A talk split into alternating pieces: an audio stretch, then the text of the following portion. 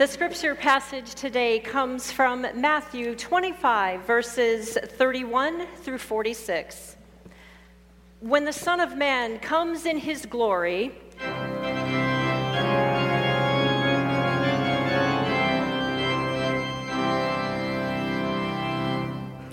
and all the angels with him.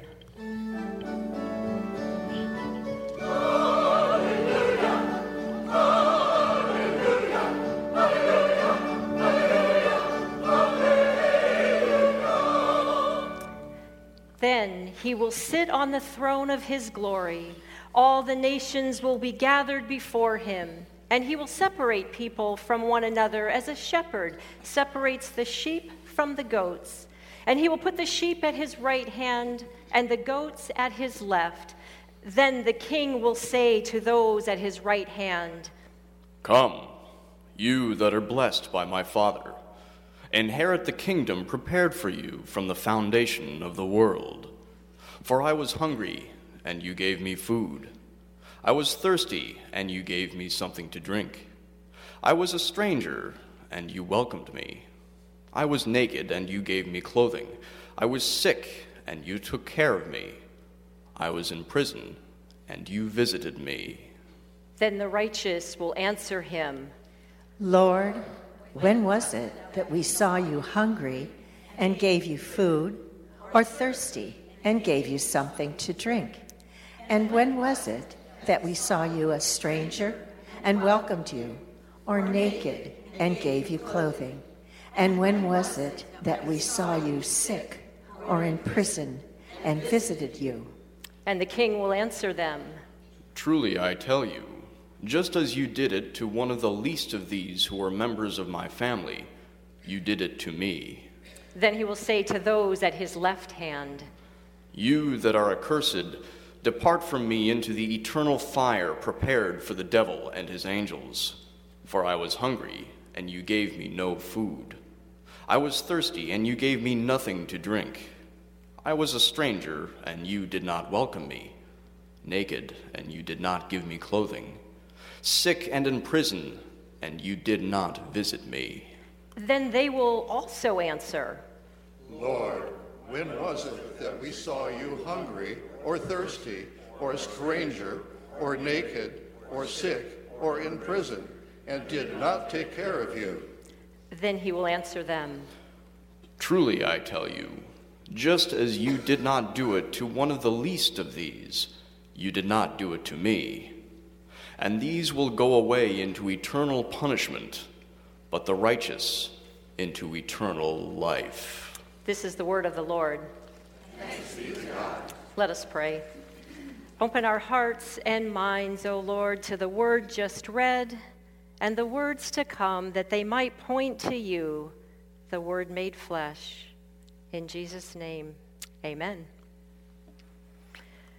This fall, we have launched our annual theme of the Good Journey with the hopes of leading us into the very heart of God.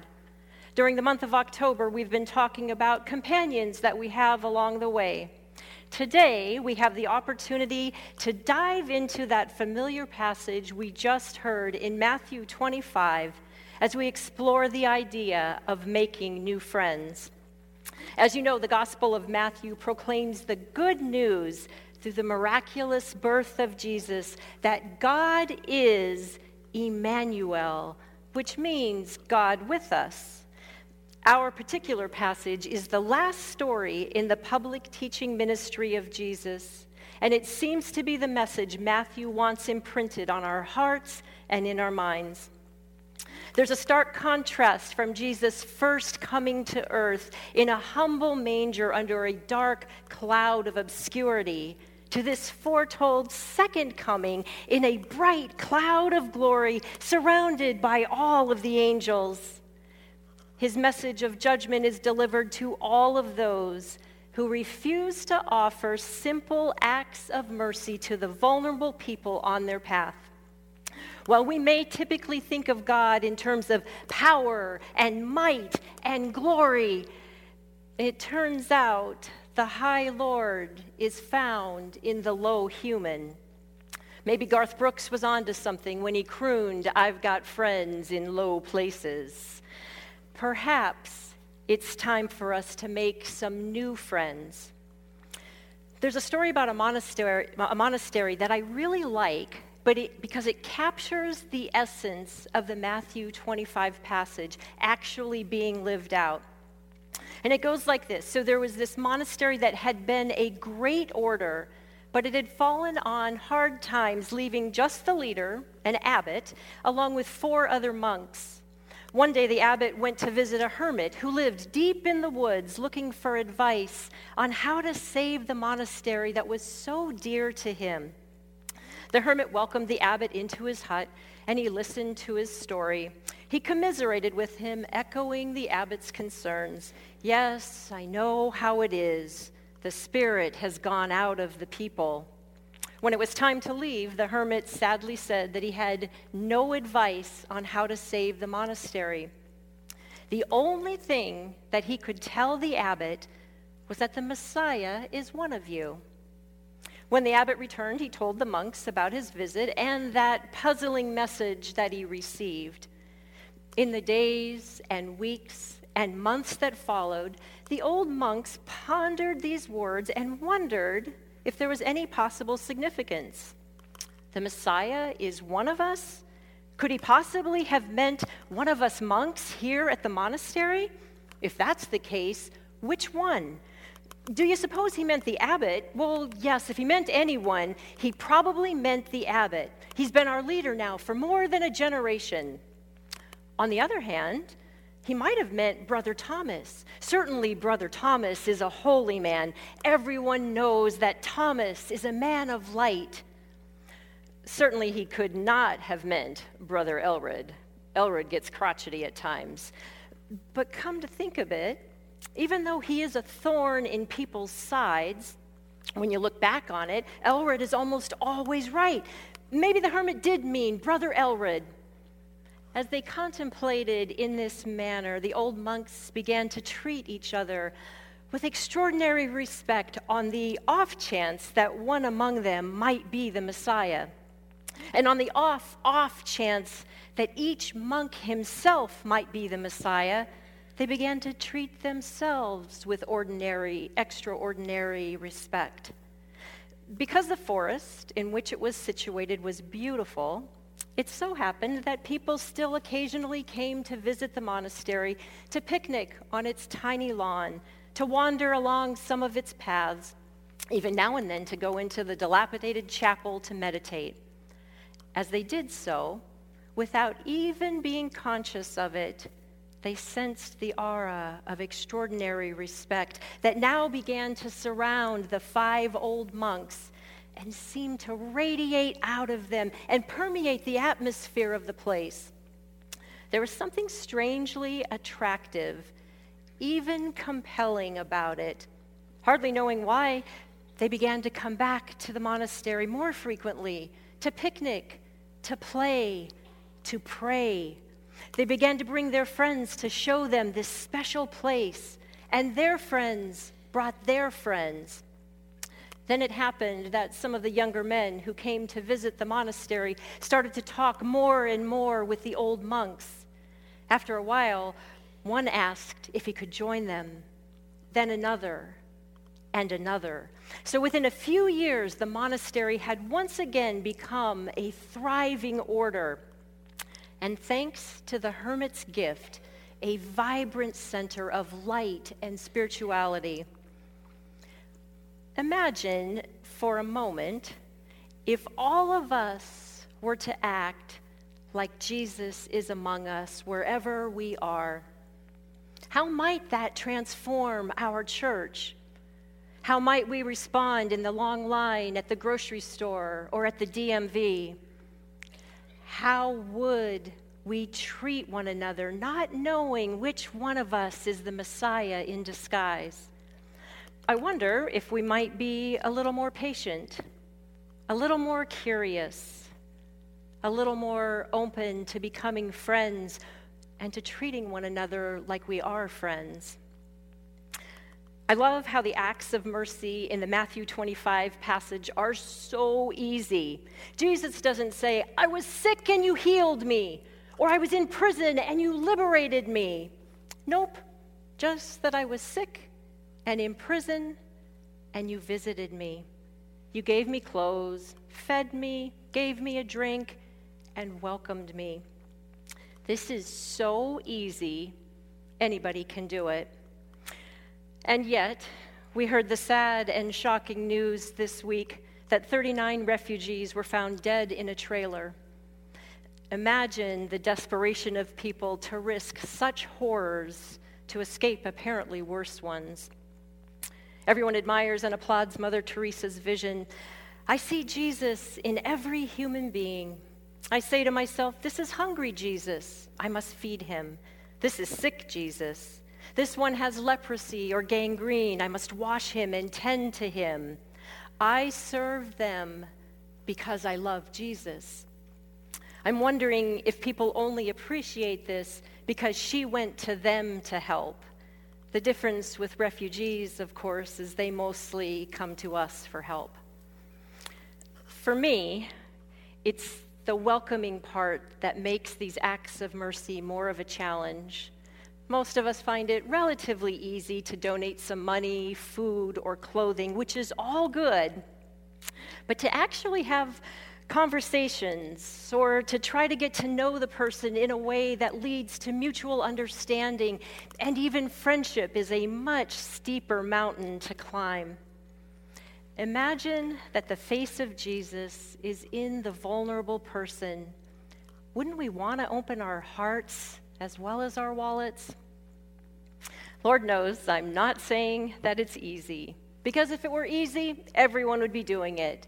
But I do know that it is possible, because all things are possible with God, because the Holy Spirit is alive and working in and through us. Because if we ask, it will be given unto us. And perhaps some intentional asking for courage and a divine opening of our eyes and our heart will help us to get on the right path. I want to explore a few of these relational opportunities with you in an attempt to encourage and inspire us to step out of our comfort zones and to make new friends. This huge gorilla named Fran and a tiny duckling became unlikely friends after the bird escaped into the ape's home in the Bronx Zoo. Size, color, age, and background didn't matter at all. It reminds me of the story that went viral on Twitter about a year ago when a young rapper from East Harlem became friends with an 81 year old woman from Palm Beach, Florida. 22 year old Spencer Sleyon met Rosalind Guttman online playing Words with Friends. He actually flew to Florida to meet her in person. Now, they aren't best friends, but they formed a nice connection. Spencer says, When I met her, it was so natural. It wasn't like anything spectacular or different than you speaking to one of your friends. They discovered that size, color, age, and background didn't matter. How about enemies that cross that bridge into friendship? A wolf and a goat, who are natural foes, have unimaginably become friends. Their paths intersected when the wolf was an orphaned newborn, and the goat, who had recently had babies, had milk to share. Now that wolf is three years old, and the two are inseparable. This is like the movie I recently saw called Best of Enemies. It's based on a true story of civil rights activist Ann Atwater who faces off against C.P. Ellis, exalted cyclops of the Ku Klux Klan, set in 1971, Durham, North Carolina, over the issue of school integration. A trained mediator was brought into town to hold a two week long charrette, which is basically a combination of community building, sharing stories, and deep listening. In one heated exchange, Ann held up her Bible and reminded CP that the same God that made him also made her. Ann and CP began to sense their mutual vulnerability and their desire for justice. They learned that they had more in common than they had ever imagined. CP left the Klan and they eventually became very good friends. No one could have ever imagined that these two would be able to see the face of God in each other. It's certainly much easier if we start this practice when we're young, but it's never too late to begin. A baby monkey, tiger, and lion play together at a zoo in China, reminding us how we all start out with this playful curiosity of one another. Think about it. Children are not born with prejudice, hatred, or divisive thoughts. They are open to everyone with hearts full of love. This is probably why Jesus says to become like a child, because the kingdom of heaven belongs to children. Well, whenever we need a dose of this innocent, unfiltered love, remember our Palms preschool is only a few steps away.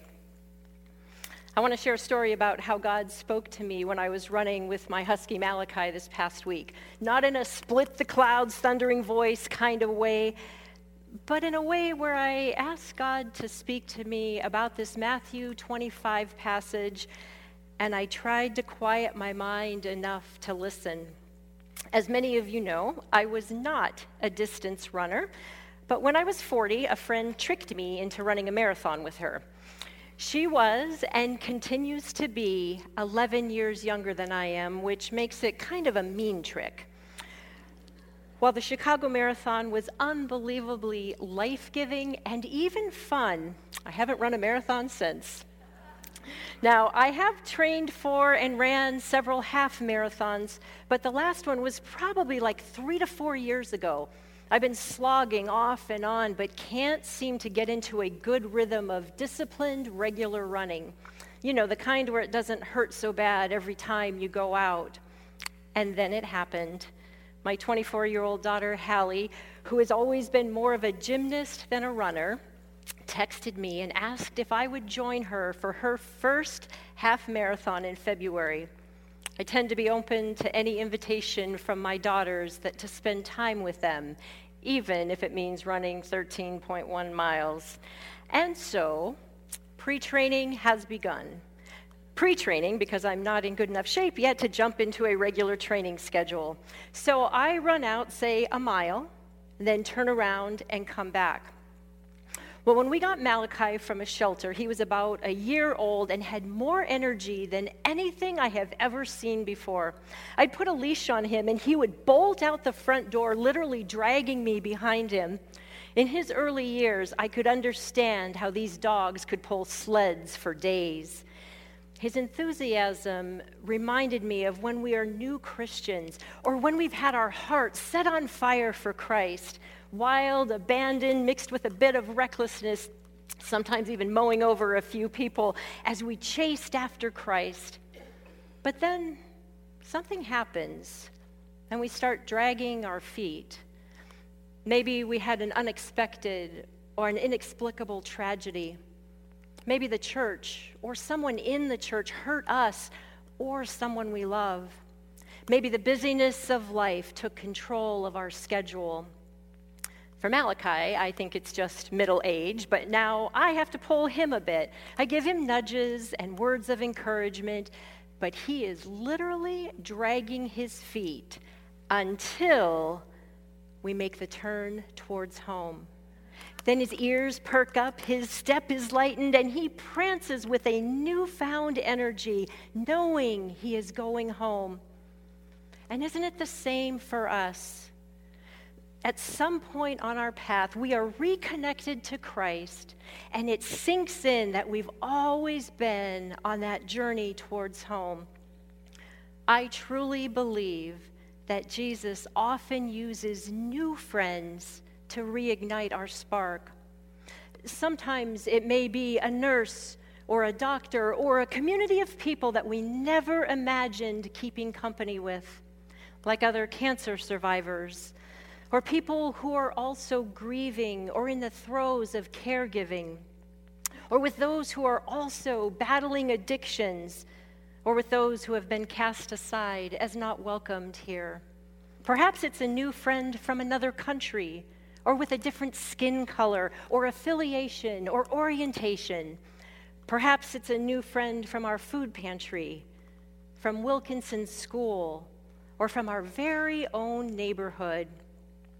Through the face of a new friend, Jesus smiles at us, and our hearts warm as we are reminded Emmanuel, God with us every step of the journey.